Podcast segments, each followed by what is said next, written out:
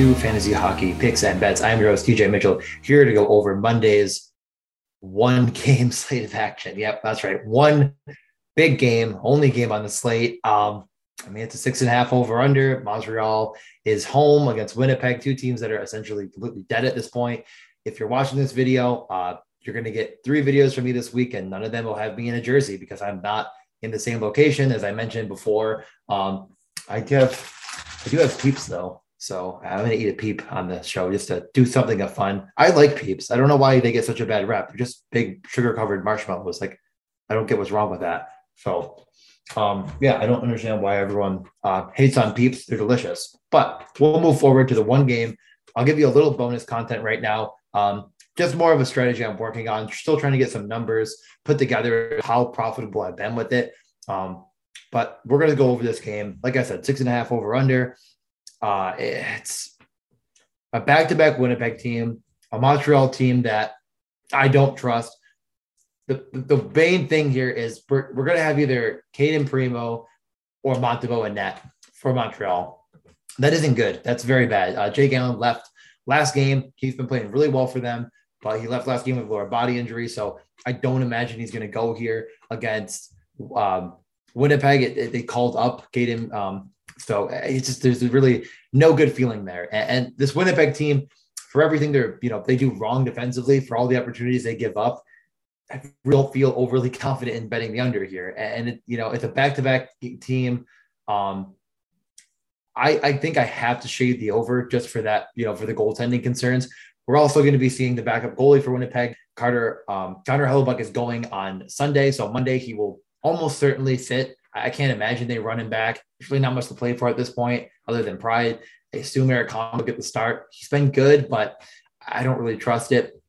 Um, I think if you're playing DraftKings, I'm going to start here rather than and then I'll get to the money lines. If you're playing DraftKings and you're playing a showdown, I would strongly suggest overstacking Montreal to a get different, but b they should be running a five forward power play again. That was Caufield, Dvorak, Gallagher, Hoffman, and Suzuki. I truly think you could run all five of them potentially, uh, but then the goalie. The guy you probably take out of the mix is probably oh man, it's it's got to be Hoffman. So I think if you run the Suzuki, Caufield, Dvorak, Gallagher uh, with the goalie, and then just any bring back on Winnipeg, that's going to be probably the way I'm going to do it, just to get contrarian rather than trying to run the five man Winnipeg, which I think more people are going to go to.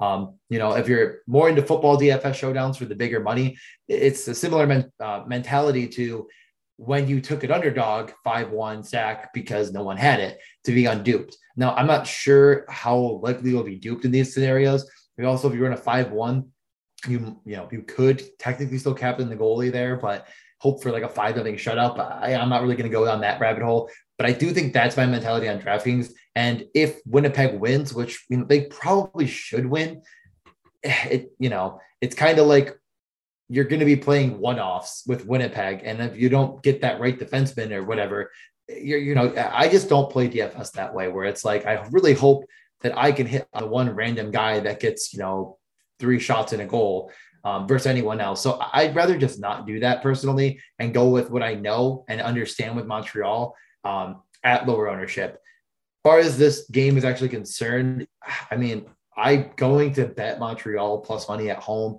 They played really, really well. Uh, I mean, they got outplayed by Toronto. Sure, they held it close, only losing three to two. You know, they got Petry back in the mix. They will lose Drouin for the rest of the year, but he's barely played anyways. I just don't really think this team is quite as bad as everyone uh, makes it out to be. Well, I think Winnipeg might just be a little bit worse than everyone is kind of alluding them to be at this point um, in the season. Winnipeg has not fixed their defensive woes at all. They're still giving up a ton of high danger chances against. It's a back to back team on the road. I really don't see why you're going to lay money on Winnipeg at this point, other than like maybe you could talk yourself into a minor decent trend of recent play. You know, they took Colorado to overtime and before they lost, big improvement for them compared to normally when they just lose in regulation. So, uh, yeah, we haven't seen them on Sunday yet. You know, they play Ottawa. Ottawa's banged up I think that you know, my plan is rather than it right now, I'm going to wait. Like I said, it's plus 125 Montreal. If Winnipeg does kind of put the boots to them, I'll probably fit, but let that game end and then check it. See if I can't get it. Maybe 135, 140 would be even better, obviously. Um, I also think I'll better reverse puck line, reverse puck line meaning minus one and a half for Montreal. Once those lines come out, just go for the empty netter. Why not? Um, I just have no interest in putting any money that I made on Winnipeg ever again. And they're just they at minus 155, but road back to back. I don't understand why you do it. Um, so that's kind of where I'm at. And then I'll give you a little bit of bonus content before I let you go. Uh, and go over kind of my favorite guys in this game and, a couple prop bets that I think I'm going to have. So the new mentality I've had, and I'm kind of already getting into it with when I was talking about Montreal, is the line stacking props. So you can't put them together in parlays. And maybe I kind of already mentioned this in the show. I talk so much at this point, I, I sometimes I lose track. But what you can do is you can look at guys like, you know, Scheifele, for example. Um, he correlates with Ehlers and Stastny. Um, and on the power play, they actually had him with Morrissey and Schmidt, but their power plays were a mess. Let's not even look at that. So if you're going to take Scheifele, you can also take, you know, Ehlers, Stastny, and anyone else is going to correlate with him as much as possible. Now, as I was kind of getting to there, Scheifele didn't really correlate with any power play. So you're really hoping that five on five, you kind of luck into those points. So that's not really one I'm going to be targeting on this slate. While Dubois and Connor are a lot more likely to correlate, they correlate on the power play at all times. They correlate at five on five at all times. So if you really like Connor to get, I mean, he's normally a point and a half, and I bet he will be here again. I really don't think he's going to get two points without Dubois getting one. So why not take both and take all, all of that money? Um, Dubois has been minus 130, 135, one of my more favorite bets in the right circumstances, which just could be uh, Montreal. Uh, on the other hand, with Montreal, Caufield and Suzuki are always on the ice together, almost at all times and you're getting them at closer to again minus 130. Really good matchup here. I think they'll have a lot of opportunity. Caufield's been absolutely scorching hot. Um, is it is it something where I want to uh, you know bet the house on it? No, because you know that line ends up getting bullied by the Scheifele line or what have you. you. You might be in a bad situation. But this Caufield Suzuki line against Toronto, who, as I always every time I talk about Toronto, I always tell you, a bit better defensively than we give them credit for. You know, Suzuki had four shots on goal. Caufield had four shots on goal, one get blocked, one missed the net. So they were finding offense regardless. This also, you know, it does help that they both played about 24 minutes of ice time. That's a lot for a forward on any team, as much as you're going to find, including McDavid. Um, so getting that kind of usage is what I would be more interested on this slate. And just my mentality is betting it in perpetuity. It's not every, it's not like you know, I, I, mean, you hope it hits every night, obviously. And some players are point of game players that will hit way more often than not. But if you're betting two or three guys, which there's really not a perfect third here, so it really is just kind of the two. Um, or you could bet, and I've done this before as well. You kind of game stack those lines. it, it is a little bit more tricky because you you really can't tell. And some coaches are a bit more specific with how they line match. I don't think we're going to see a, a ton of strong line matching here. So it is a little frustrating when you're like watching one line get caved in against your line and well, now how's that line going to score? But I do think you could game stack it here. I'd be, you know, I, I guess expecting Scheifele to be more on that Caufield line, meaning that Connor um, and uh, Dubois might get a little bit more more free space. Um, it's hard to know for sure because if you look at the last game that Montreal played, there is really no real, really, really strong correlation to who Suzuki and Caufield went against, other than Brodie and, and Muzzin um, for Toronto. And they kind of just deployed their lines throughout. At five on five, most lines did pretty well against them, but they did take a number of penalties that gave them a lot more opportunity. So, yeah, I don't know if there's going to be one line in Winnipeg that's going to get more time. So this game might be a good one to just take a stab at it. Check the lines, see what you like take four point props from the same game. Um, you can't parlay them together, obviously, but if you put, you know, a $100 on four point props, you might be pulling back about, you know, 180. That's nice $80 profit on potentially just two goals. That's kind of one thing I've been toying with.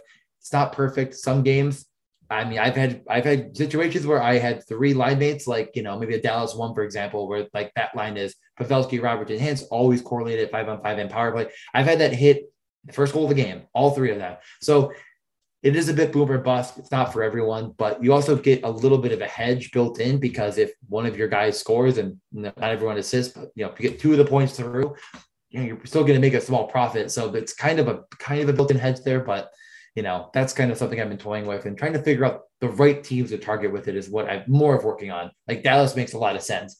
Montreal has worked out decently okay, but they're a team I like too because of that strong um, correlation, as I mentioned. Chicago's another one I really like because now oh, I said that until Sunday when they changed their lines up on me. But normally Chicago was thrilled DeBrincat and Kane were rolling them out all together at all times. So those are the teams you're looking for. Teams that have, you know, three guys all together and on the first power play together. That's the most optimal way because there's such a big boost from that power play. You know, if they score, they still get the same, you know, points count the same. So that's a strategy. So I'm going to give you my best bets here. Um, number one is going to be the Caufield point. That's going to be the easier, you know, if you're parlaying with other sports because there's no real NHL parlaying tonight. I think that's the one to include, the easiest one to pick. Suzuki makes a ton of sense as well. I get some people might like Suzuki more just because he's more of a playmaker. The center, you know, touches the puck a little bit more, but Caufield has been such a great and prolific shooter right now that it's really hard for me to not do. And I get just taking Caufield to score, but if you're trying to play it safe and you're parlaying pieces, one of those two probably make the most sense. And that's really price specific because yeah, I agree. Like Scheifele's probably more opposite, like more likely to get a point in a game, but Scheifele's going to be minus 200 or maybe you, know, you need two points to hit. So you're not really going to be, I, I, don't think, you know, laying that kind of odds here. Um, but you could. I think Dubois is another one that's going to be equally as kind of in my mind, a guy that I might be playing. Uh, and then other than that, shots, I'm, I'm going to be pretty here nor there. Montreal gives up an absolute metric ton of shots. So I do think you could reasonably talk yourself into a lot of shot props on Winnipeg. I might end up just taking two or three of them. Um, I might just take, you know, Connors and Ehlers or, and maybe even Dubois. Those are pretty kind of probably the, the easiest three. Um, on, actually, before I finish this up, let me pull up the Corsi. Um, yeah, so Connor, yeah, this is exactly what I thought. So it, the entire game, Ehlers over that season um, is the highest. So, you know, averaging almost seven and a half shot attempts right around there per game over the course of the season. So I think here is a good spot for him in, you know, in perpetuity and also 7.9 over the last 10. Um, Caufield is averaging five over the last 10. Uh, Connors is kind of broken right now because he missed games, but he's averaging four or five. So, you know, I think Ehlers makes a little bit more sense as, as kind of the, the optimal guy, but Connor will bring it back. I do think he'll get back up there in, in no time flat. Um, and then Caufield as well. Morris, he's been shooting a lot, six attempts per game over the last 10, but defensemen are always more risky. So depending on the price.